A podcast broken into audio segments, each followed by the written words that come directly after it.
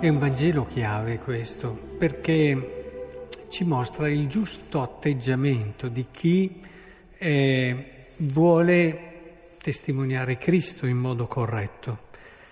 Cioè la folla qui ha seguito Gesù eh, perché sappiamo le folle, vedevano che compiva atti straordinari, poi qui ha moltiplicato anche dei pani e Insomma, avevano colto che c'era un modo di parlare diverso, certo, con autorità, ma è sempre il diverso, il sensazionale, il particolare che ti attira in un primo momento. E Gesù sa questo, conosce l'uomo, ma è bellissimo vedere il percorso attraverso il quale Gesù prende queste persone e le accompagna a guardarsi dentro e ad andare in profondità per leggere quelle domande profonde che ha il loro cuore, che non sono quelle di vedere un miracolo, sono quelle lì, non sono quelle di vedere una cosa strana. Le domande profonde sono radicate dentro di noi e chi ci vuole guidare in modo saggio e vero ci deve portare dalle cose che magari subito colpiscono la nostra sensibilità, l'umanità, e spesso sono anche le cose particolari e straordinarie, però non ci deve fermare lì.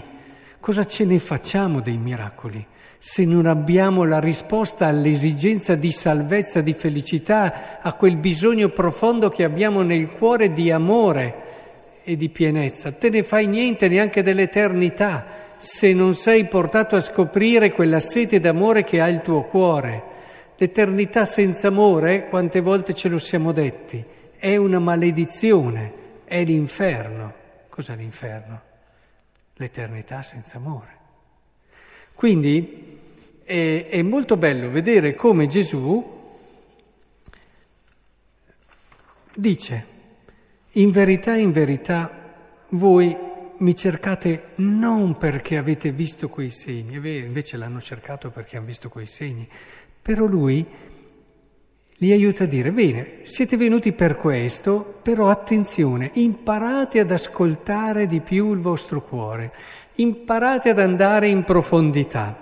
E allora, perché avete mangiato quei pani, e qui chiaro anche il riferimento, e vi siete saziati è a quella fame che abbiamo di pienezza, di felicità e d'amore, eh, di cui anche l'Eucaristia è chiaramente un segno evidente.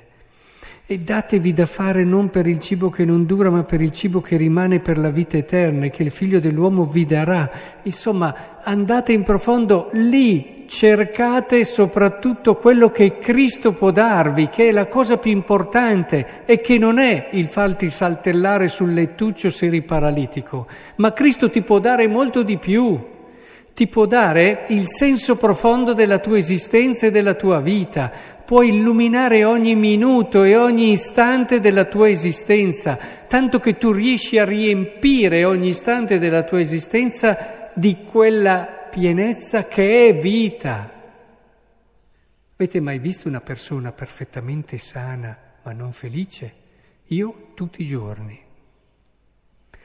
Che si accontenta di tirare avanti, che si accontenta di... e che non riempie ogni istante della sua vita. Dico sana perché spesso viene messo come baluardo, non ha salute come il dono più grande. È vero, è un dono grande, però non è il dono più grande. Ecco, Gesù vuole condurre queste persone, sì, è anche molto, cioè, non è dice, eh, voi venite per i miracoli, adesso vi spiego io, invece è molto più fine Gesù.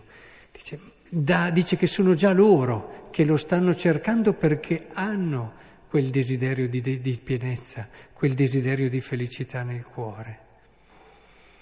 E tutto conduce all'opera di Dio con cui conclude questo Vangelo, che non è un qualche cosa da fare. A volte, quante volte noi chiudiamo il cristianesimo nel fare. No, l'opera, attenzione il gioco, eh, l'opera, quindi tutti pensiamo a una cosa da fare, l'opera di Dio è credere in colui che Egli ha mandato. Interessante. Quindi è importante che noi comprendiamo che il cuore non è un fare qualcosa, ma è il credere in Lui. Non è il cercare le cose strane, i miracoli, ma è credere in Lui e trovare in Lui tutto quello che noi desideriamo nel profondo del cuore. Allora ci accorgiamo che ogni istante, ogni momento della nostra vita ha un sapore diverso. Cominciamo già a gustare e ad assaporare la salvezza.